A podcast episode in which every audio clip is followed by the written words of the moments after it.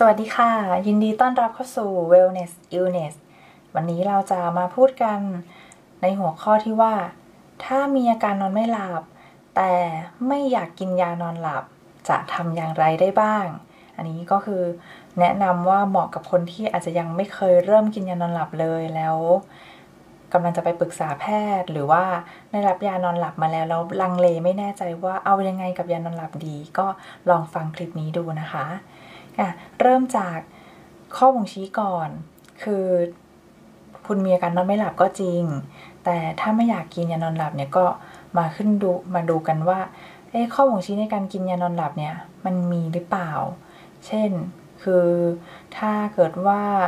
ร่างกายไม่พร้อมจะหลับจริง ๆ ไม่ว่าจะพยายามด้วยวิธีธรรมช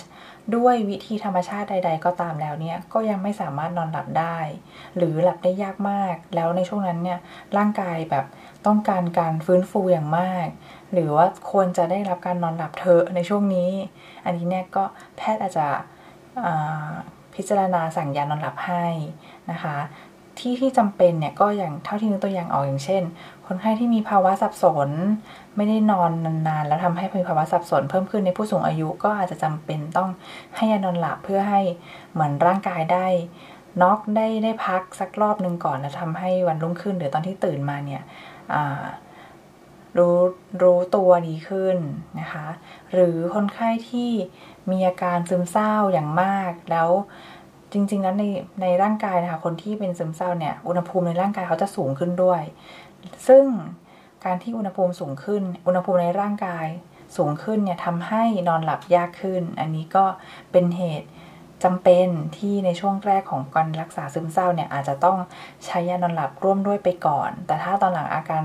โรคซึมเศร้าดีขึ้นแล้วเนี่ยยานอนหลับก็ไม่จำเป็นนะคะ ซึ่งแต่แต่ว่า การที่อุณหภูมิในร่างกายสูงขึ้นไม่ใช่การมีไข้นะคะ เป็นเป็นอุณหภูมิในร่างกายที่สูงขึ้นแบบเล็กน้อย ไม่ไม่ขนาดว่ามีไข้ค่ะ ทีนี้ก็นอกจากเรื่องความจำเป็นแล้วเนี่ยค่ะ ก็อาจจะมาชั่งข้อดีข้อเสียดูว่า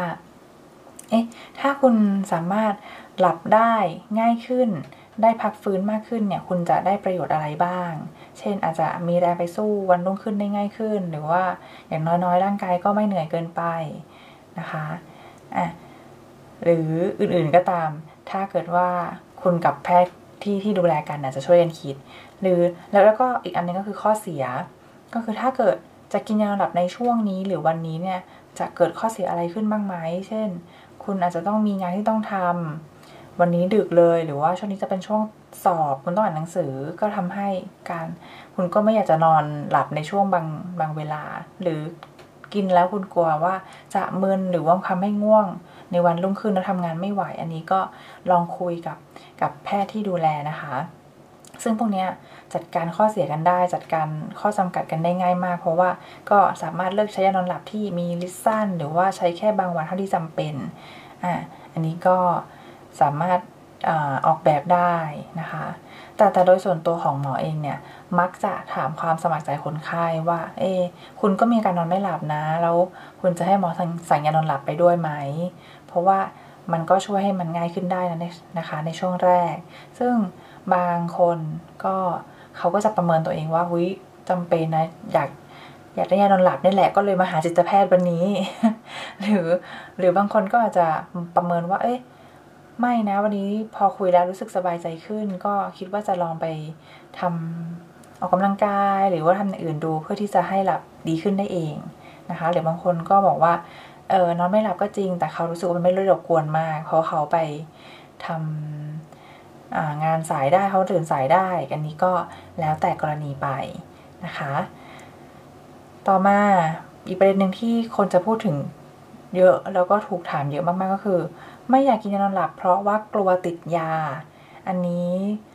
ส่วนตัวถ้าเกิดว่าคนไข้พูดแบบนี้มาเนี่ยก็จะเล่าให้ฟังประมาณนี้นะคะ ก็คือหนึ่งคนที่พูดประโยคนี้ขึ้นมานะคนที่กลัวติดยาเนี่ย ส่วนมากไม่ค่อยติดยานะคะไม่เพราะว่าเขาคนที่กลัวติดยาเนี่ยมักจะระวังในการใช้ยาอยู่แล้ว แล้วก็จะใช้น้อยมากหรือใช้เท่าที่จำเป็นจริงๆดังนั้น โอกาสติดยาก็จะยิ่งน้อยไปกว่าคนที่ชิวๆแล้วแบบมันกินยาก็ได้กินยาก็ง่ายดี อันนี้จะมีโอกาสติดยามากกว่าค่ะ ก็อันที่สองข้อหนึ่งก็คือคนที่กลัวติดยา มักจะไม่ค่อยติดยานอนหลับนะคะ ข้อที่2ก็คือการใช้เท่าที่จำเป็นเท่านั้นอ่าวันนี้สบายดีจะง่วงนอนอยู่แล้ว ก็ก็ไม่ต้องใช้นอนหลับ อันนี้โอ โอเคเลย แต่ถ้าเกิดบางคนบอกไม่ได้ ขอกินไว้ก่อน ถึงแม้วันนี้จะสบายใจมาก แล้วก็ง่วงมากแล้วก็ตามแบบกลัวไม่หลับกลัวตื่นกลางดึกอีกอะไรเงี้ยค่ะ อันนี้เนี่ยก็เป็นไปได้ว่าใช้เกินความจำเป็นบ่อยๆ ก็เป็นไปได้ว่าโอกาสอนาคตจะร่างกายจะติดยาได้ง่ายขึ้นนะคะ ส่วนข้อ 3 ก็คือ ถ้าเกิดยานอนหลับเนี่ยคุณใช้ไปภายใต้การดูแลของแพทย์ มีการมีคนติดตามคุณไปด้วยเนี่ย โอกาสที่จะ ติดยานอนหลับหรือคุณใช้เกินความจำเป็นก็จะน้อยลง เพราะว่าแพทย์ก็จะดูความจำเป็น แล้วก็อาจจะถามว่าเอ๊ะช่วงนี้ดีขึ้นแล้วลดยานอนหลับดีไหมนะคะ แต่แต่ปัจจุบันนี้เนี่ยยาระดับก็ค่อนข้างจะถูกควบคุมมาก เพราะว่าเมื่อก่อนสามารถซื้อกันได้เองตามร้านขายยา แต่ปัจจุบันเนี้ยยานอนหลับไม่สามารถซื้อเองได้แล้วนะคะ ต้องซื้อที่โรงพยาบาลมีแพทย์สั่งเท่านั้นค่ะมาพูดถึงถ้าไม่ใช้ยานอนหลับทางเลือกอื่นๆ คืออะไรบ้างสำหรับ ที่จะดูแลตัวเองเพื่อให้หลับง่ายขึ้น หลับดีขึ้น โดยไม่ที่ไม่ต้องใช้ยานอนหลับ ก็อันนี้แนะนำอยู่ 4 เรื่องนะคะ อันที่ 1 ก็คือต้องรู้จักสลีปไฮยีนก็คืออเขาเรียกว่าการนอนที่มีสุขลักษณะอนามัยที่ดีนะคะ อันนี้เนี่ยก็ลองลองอาจจะไม่ได้พูดละเอียดในรอบนี้กะว่าจะไปพูดในอีก คลิปหนึ่งเลยนะคะ แต่ว่าถ้าคร่าวๆก็ลองเซิร์ช Google อะไรดูก่อนได้ว่า ถ้าเกิดจะมีสลิปไฮยีนที่ดี ก็ควรจะทำยังไงบ้างนะคะ ข้อ2ก็คือต้องรู้กฎการนอนค่ะ ก็คืออไม่อยู่บนเตียงนานเกินไป ไม่กระสับกระส่ายบนเตียง หรือว่าตื่นตรงเวลาอะไรแบบนี้นะคะ ก็อันนี้เดี๋ยวจะเล่าให้ฟังพร้อมกับสลิปไฮยีนในอีกคลิปหนึ่งเลยละกันนะคะ ข้อที่ 3 อันนี้เนี่ย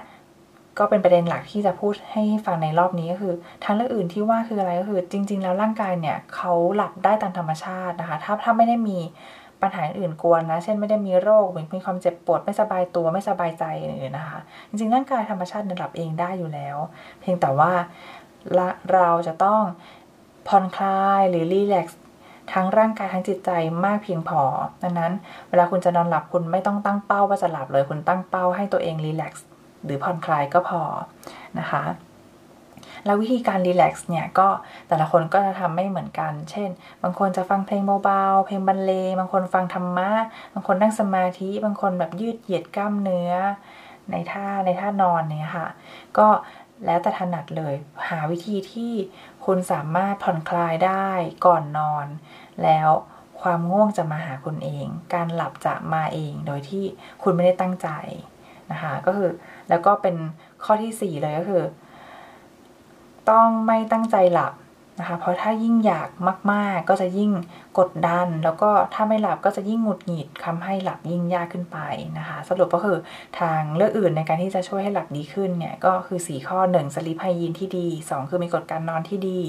3 ต้องรีแลกซ์ตัวเองให้ได้ ก่อนจะนอนแล้วก็ 4 คือต้องไม่ตั้งใจเกินไปค่ะ ส่วนแล้วก็สุดท้ายนะคะสำหรับคนที่จำเป็นต้องใช้ยานอนหลับอันนี้ ฝากไว้สำหรับใครที่แบบนอนไม่หลับมานานมากแล้วมันรบกวนสุขภาพร่างกายจนกระทั่งแบบป่วยบ่อยๆภูมิแพ้มาและอะไรอย่างเงี้ยค่ะหรือว่าแพทย์เขาให้นอนหลับมาด้วยแล้วก็อาจจะแจ้งว่าคุณอาจจะจำเป็นต้องกินในก่อนในช่วงแรกนะ ก็อันนี้แนะนำนะคะว่าถ้าเกิด มีความจำเป็นนะคะ หรือข้อดีมากกว่าข้อเสียมากๆเนี่ยก็แนะนำว่าให้ลองเปิดใจนะคะ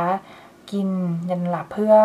เพื่อช่วยคุณไปก่อนในช่วงแรก แต่แนะนำนะว่าช่วงแรกเท่านั้นค่ะ ก็พอร่างกายพักฟื้นแล้วจะได้มีแรงสู้ต่อกันไปนะคะ แล้วก็ข้อ 2 ก็คือยานอนหลับเนี่ย concept ของยานอนหลับจริง ๆ เป็นยารักษาตามอาการนะคะ